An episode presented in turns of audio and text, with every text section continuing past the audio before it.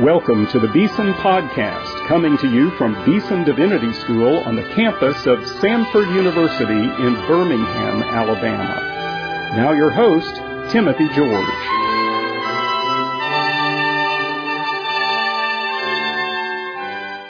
Welcome to today's Beeson Podcast. I have the privilege of introducing a lecture today by Dr. Peter F. Jensen. He is a retired Anglican Archbishop, the Archbishop of Sydney, and the Metropolitan of the province of New South Wales in the Anglican Church of Australia. Uh, he's a person who served the Lord very ably in many ways. He's a scholar uh, by background, a Doctor of Philosophy degree from the University of Oxford. He's a scholar of the Reformation, of Puritanism, a marvelous preacher and teacher of God's Word. But he's also had over the years a real desire to communicate the gospel of Jesus Christ in a secular setting. And what we're going to listen to today is the first in a six part series of lectures, which were called the Boyer Lectures, offered in 2005 on the Australian Broadcasting Company. And so there's several references in this lecture to the Australian context into which Dr. Peter Jensen was speaking at the time, and yet I think you'll find the immediate relevance to those of us who live in other parts of the Western world, so to say, uh, because we face many of the same issues on who is Jesus Christ for a culture such as ours? And how do we even talk about Jesus Christ in a world that has forgotten some of its basic fundamental moorings? Well, you're going to listen to this wonderful lecture and enjoy hearing Peter Jensen. But let's listen now to Dr. Peter Jensen, The Future of Jesus, the 2005 Boyer Lectures, the Australian Broadcasting Company.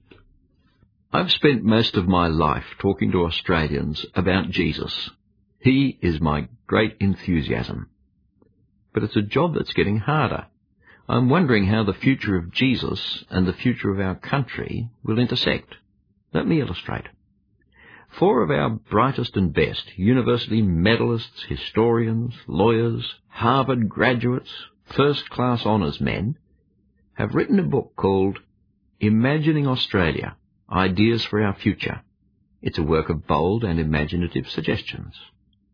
Rightly, they put a discussion of Australian values in the first chapter, headed Australian National Identity. After all, it's hard to imagine the future without starting with matters of beliefs, identity, ethics, relationships, history. But they do not have much room for Jesus in their vision of our future. They see that we need values, but they favour humanist values. They seem to think that a secular state means a secular community. Perhaps they think that multiculturalism has disaffiliated Jesus. He is too divisive to be allowed to speak. I wonder, though, how much they actually know about Jesus. Perhaps they lack the requisite knowledge to bring him into the discussion. For example, they casually quote Abraham Lincoln as an authority, Lincoln saying, a house divided against itself cannot stand. No doubt he did say this. But he knew quite well, as did all his hearers, that he was quoting Jesus. He was citing a supreme cultural authority, he didn't have to offer a footnote to that one. But we've now reached a stage where four highly educated and intelligent Australians apparently fail to recognise a standard quote from the Bible. It explains, I suppose, the absence of Jesus from their treatment of values. Mind you, it's a surface absence because whether they know it or not, Jesus is basic to our history and so our culture. Thus, when they are trying to upgrade traditional Australian characteristics such as a fair go, Jesus pops up anonymously. In a truly striking sentence, they say, the modern fair go demands that we should do unto others as we would have done unto ourselves. It is striking, isn't it? Once again, there is the utterly unconscious quoting of Jesus as a source of modern, secular values. And there is the lovely irony that the modern fair go is described in the antique English of do unto others, straight out of the King James Version of Jesus' Sermon on the Mount. Jesus is there, but he's been rendered invisible. He's an anonymous Jesus. he makes his contribution without acknowledgement. And that's one of the chief problems of the job I'm doing. Frankly, Jesus is slipping out of memory and imagination. We cannot really blame the authors of the book. As the historian Dr. Stuart Piggin has observed, Australia's social commentators and historians are tone deaf to religion. He documents the way in which the cliche that this is a country without a religious past is religiously repeated. Professor Brian Dickey of Flinders University is just as trenchant. The secular left liberal accounts of our history, which became so dominant from 1950 to 1980, did not want to treat with Christianity, except to scorn it. In these circumstances, Jesus' kingdom has waned, you could say. His future is very unsure. We have other gurus now. People seem to know so little about Jesus that they are unwilling or unable to refer to him explicitly in a discussion of values. We cannot bring him to the table to tell us what he thinks. But, and here's a paradox indeed, another reason for his invisibility is that he's very well known. He's like the life of the party. Everybody knows Jesus. His kingdom continues to wax, you could say. He's so well known, we do not even have to think or talk about him. Which means, I submit, that we approach him via cultural cliches, which hide the real Jesus from view. We do not know him all that well. Parts of his basic teaching would actually surprise us. Which leads me to another problem. It's the churches who talk mainly about Jesus, and who wants to hear what they have to say. This is a significant problem for me in giving the Boyer lectures. I am, after all, a denominational official. I carry the burden of the uncertain reputation of the churches. It's difficult to get beyond the boredom, indifference, or antagonism that many people feel towards organized religion. Perhaps it would be better for me to stick to something safe, like botany or golf, or even values or social justice. Why Jesus? For three main reasons. First, because it's simply a fact that he is one of the two or three most influential people who have ever lived. The name of Jesus, said the American sage Ralph Waldo Emerson, is not so much written as ploughed into the history of the world. Most people who have thought deeply about the subject will recognize the justice of this assessment. Or take these words, attributed to Napoleon Bonaparte. I know men and I tell you that Jesus Christ is no mere man.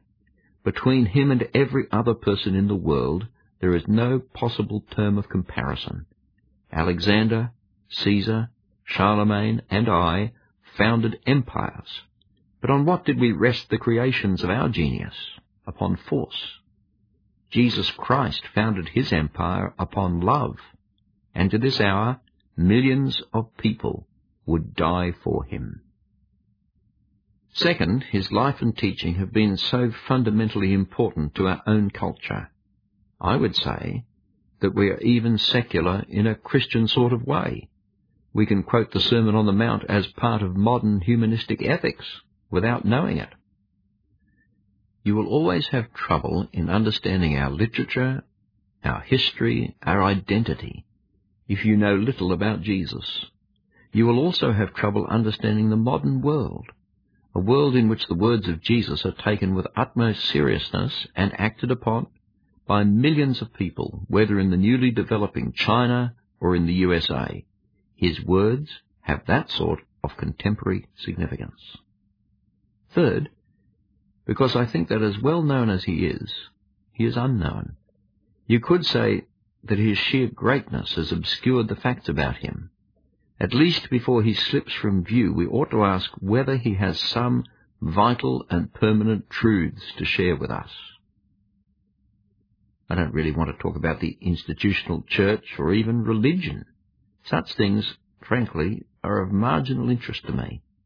I quite like going to church, but I find it hard to like the institutions, and I don't really think of myself as a religious person.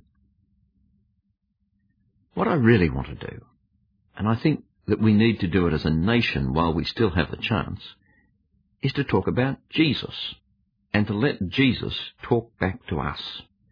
I want to provoke a national debate with the Jesus of the Gospels.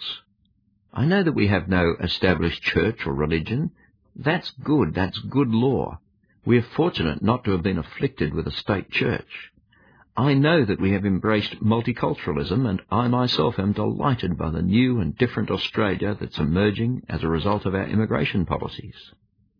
But some seem to think that it means that we have no basis for our civilization, apart from a few scaled-down general values like a fair go and mateship, the myth of Anzac and the myth of Eureka. At a time when other cultures seem menacingly assured and powerful we seem to have become very modest about our own past, very nervous about identifying who we are, very shy about receiving inspiration from some of the greatest words ever spoken. We keep thinking that our inherent tolerance and decency will preserve us. We are, after all, a liberal society, interested in the rights of the individual and giving all a fair go. I would suggest that these national traits are far more tenuous in us than we like to think. Put to the test, we may well fail them. When we're no longer prosperous, when we have to struggle for existence, if terrorism becomes a part of life, what would make us stick to these values? Where would we look for inspiration? I hardly think that the story of the Eureka Stockade is going to inspire even mateship, tolerance, and a fair go for all. If I wonder aloud about the future of Jesus, it's not because Christianity itself is dying. In many parts of the world, faith in Jesus is growing at an astonishing rate. But in places like Australia, we must now ask, has Jesus Christ got a future? Is he going to continue to influence us at all? Are we going to appeal to him for guidance? Is he going to impact lives for good? Many of our forebears looked to Jesus as their inspiration when they created Australia. He did not seem to be a foreigner then. Can Jesus be brought into the national conversation about the future? So what am I hoping to do? My practical aim is to inspire a widespread adult reading of the New Testament Gospels. I want you to understand some of the issues at stake as we read these documents. I want you to see what a surprising man Jesus is. I want to trace something of his impact on the world. I want to see whether there is a trajectory which suggests that more is yet to come. I want to see whether he can speak with something like his old power to central cultural issues like personal freedom, human relationships, and the future of our country. I was discussing this project with a sympathetic agnostic, and she said this, How can Jesus enrich the lives of unbelievers? I will try to attend to that question. I'm trying to stand where you may be, willing to think as an adult about Jesus Christ, but no surer than that. I certainly don't think that I own Jesus in some way. He belongs to us all, even to unbelievers. I aim to be like a committed but sympathetic art critic, someone who stands with you before a portrait, someone who helps you to see for yourself what your own eyes are observing. The critic cannot take your place. Indeed, you will have your own perspective, your own angle of vision, your own presuppositions. Nor do I have the skill or the time to tell you everything that may be told. As we share this experience, I hope that you will tell me what you see, for this is not a one-way event. Nor can I predict the results. I only know that it is vital, never more so than now. The quest for the truth about Jesus and his future has ramifications social, political, cultural, personal. For your part you may be repelled, attracted, indifferent. In the end, you may share the perspective of that famous Beatle, John Lennon, who famously said, Christianity will go. It will vanish and shrink. I needn't argue with that. I'm right, and I will be proved right. We're more popular than Jesus now. I don't know which will go first, rock and roll or Christianity. Alternatively, however, you may stand with the great French mathematician Pascal and say, Jesus is the centre of all, the object of all. Whoever knows not him knows nothing aright, either of the world or of himself. In him is all our happiness, our virtue, our life, our light, our hope.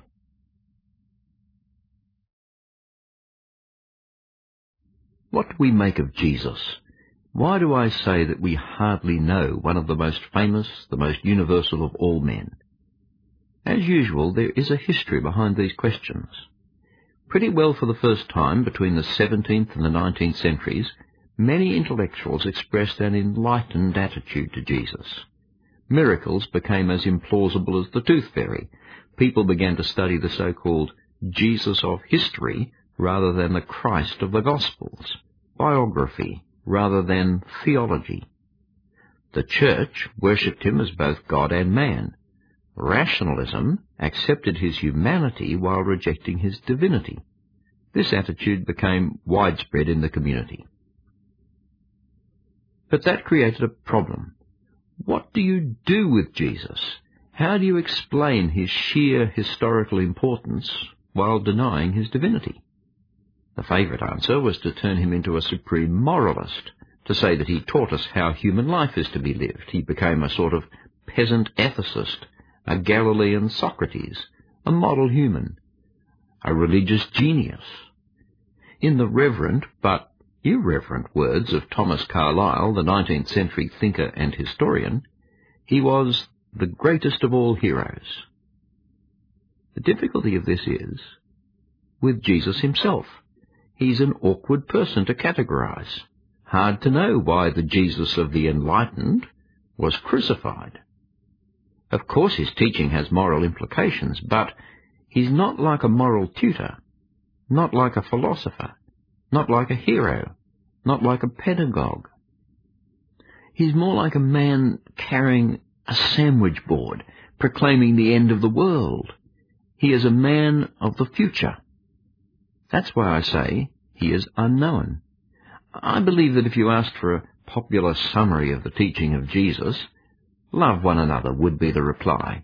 Perhaps, to bring it right up to date, include one another and don't discriminate. Give everyone a fair go and be good mates. But if you asked Jesus to summarize his teaching, he would say, God's kingdom is near. Get ready for it. So we have this problem. Jesus is universal, so he must have said really important things, but the things he did say are so particular, so time-bound, that they're not really important. Who is Jesus? Well, let's start with the basics. Let's start with what he said and how the information has reached us. The New Testament contains four Gospels written in the quite common Greek of the day Matthew, Mark, Luke, and John. Matthew's Gospel has Jesus beginning his public life with this message Repent, for the kingdom of heaven has come near. Mark, probably the earliest of the Gospels, has him saying this The time is fulfilled, and the kingdom of God has come near. Repent and believe in the good news. Both Gospels clearly regard this announcement as the burden of his message. They are the theme and substance of the Gospel. But if so, why can't they agree? Why does Matthew report his words as kingdom of heaven and Mark kingdom of God? To answer that, we need to take a brief detour. The detour will help us see how the information about Jesus has reached us. The puzzle in this case is a relatively easy one to resolve. Matthew is reflecting, or perhaps respecting, Jewish scruples about naming God aloud. Heaven is a euphemism for God. Mark, writing as we think to a non-Jewish audience, speaks straight out of God, the kingdom of God. All very well, but after all, which did Jesus himself say? Strictly neither. He probably spoke Aramaic rather than Greek. So, our knowledge of Jesus is in any case mediated by the gospel writers in all sorts of ways. The perspective of the writers is one of those things which we are going to have to allow for as we assess Jesus. These writers have already translated him linguistically. Their special interests will also translate him historically. If we cannot cope with this mediated, translated Jesus, we will have to find some other one, for that is the way the Gospels are. The detour is over. Let's return to the task of getting to grips with the main theme of Jesus' teaching. He made a huge point of saying, the kingdom of God is near.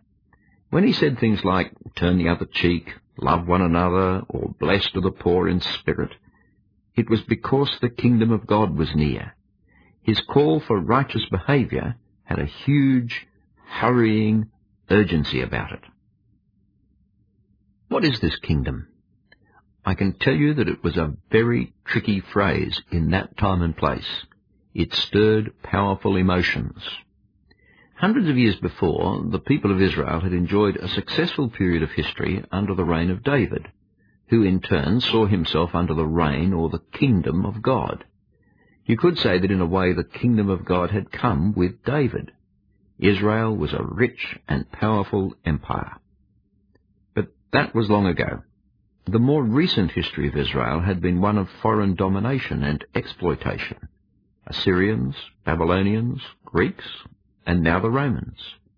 They were an out-of-the-way province of the Roman Empire. As usual, under such circumstances, there were different ways of reacting. Think of occupied Europe during World War II. Some collaborated, some conformed, some conspired, some revolted. But most at least hoped. I guess that in the Second World War the hope of the enslaved people lay in Allied power.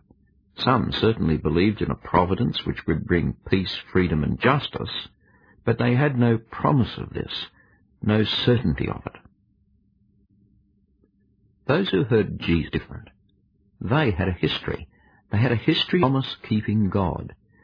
God had freed them from Egypt as he said he would. God had freed them from exile in Babylon as he said he would. God would do it again because he said he would.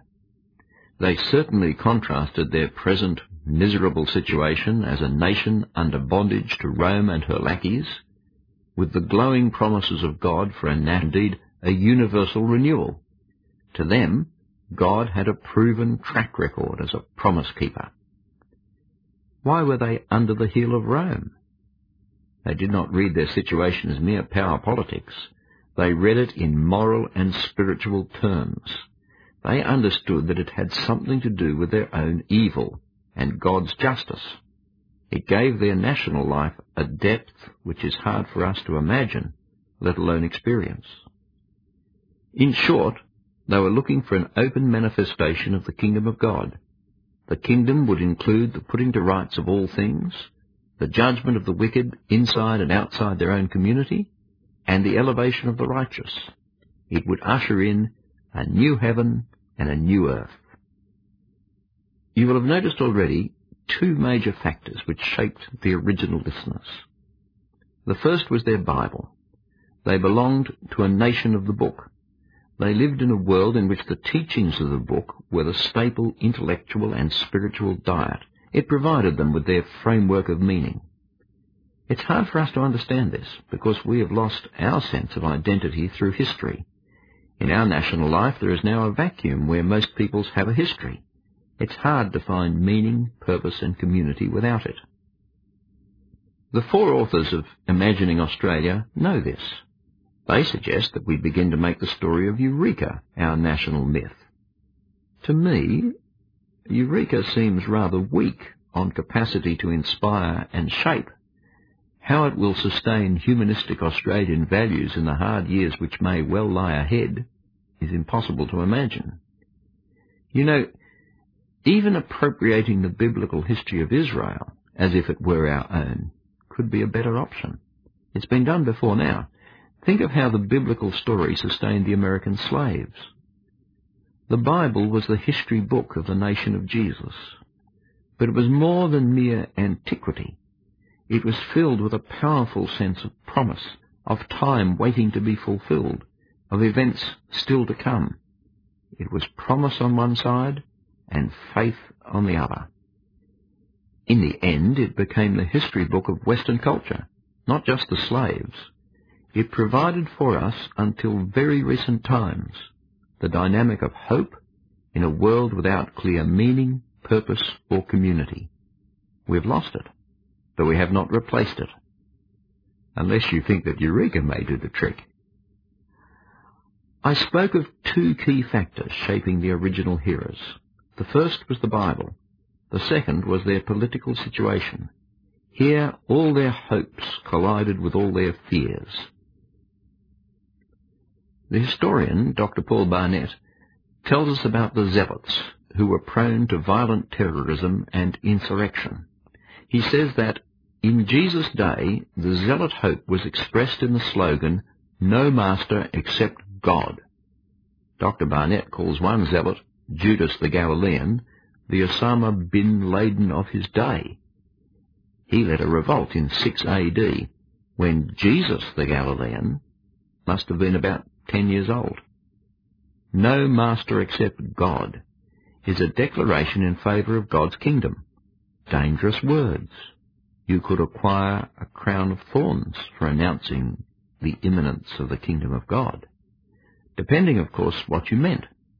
Jesus, understandably, spent a lot of time explaining what he meant. He was certainly talking about the coming of the reign of God upon earth.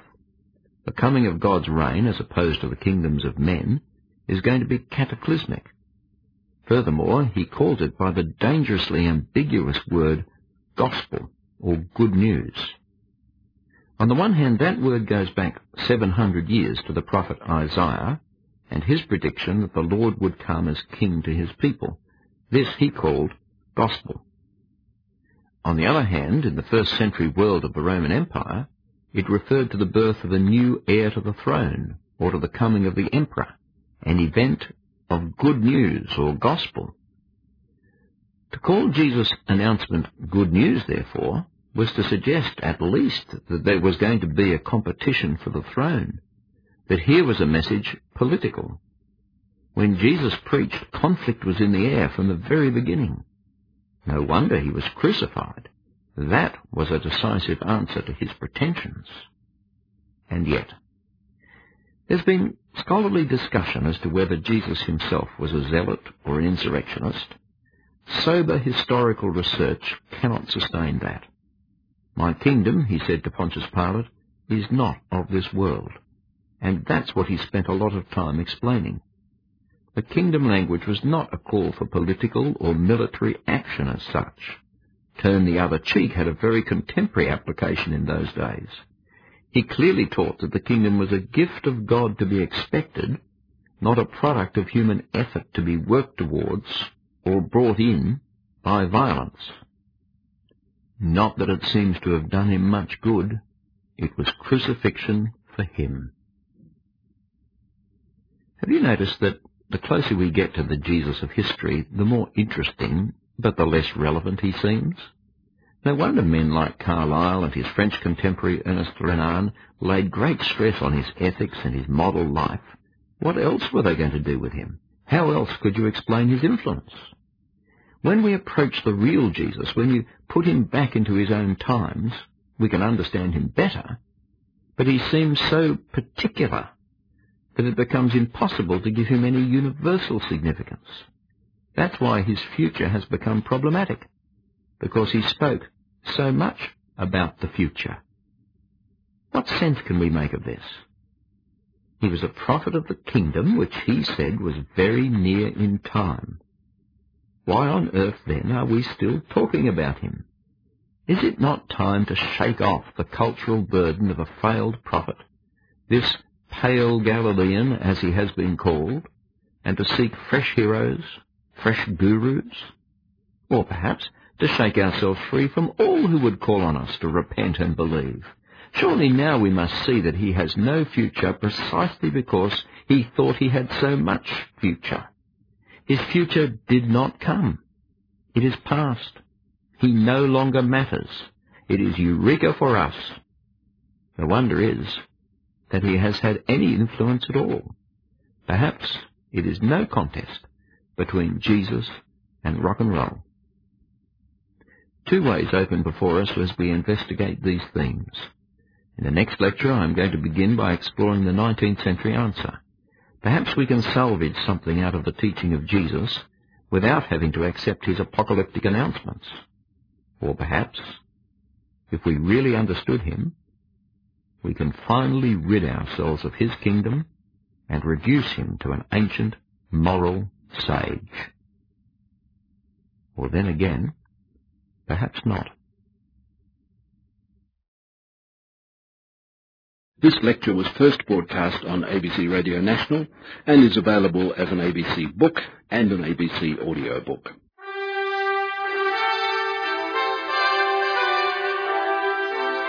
You've been listening to the Beeson Podcast with host Timothy George. You can subscribe to the Beeson Podcast at our website, beesondivinity.com. Beeson Divinity School is an interdenominational evangelical divinity school training men and women in the service of Jesus Christ. We pray that this podcast will aid and encourage your work, and we hope you will listen to each upcoming edition of the Beeson Podcast.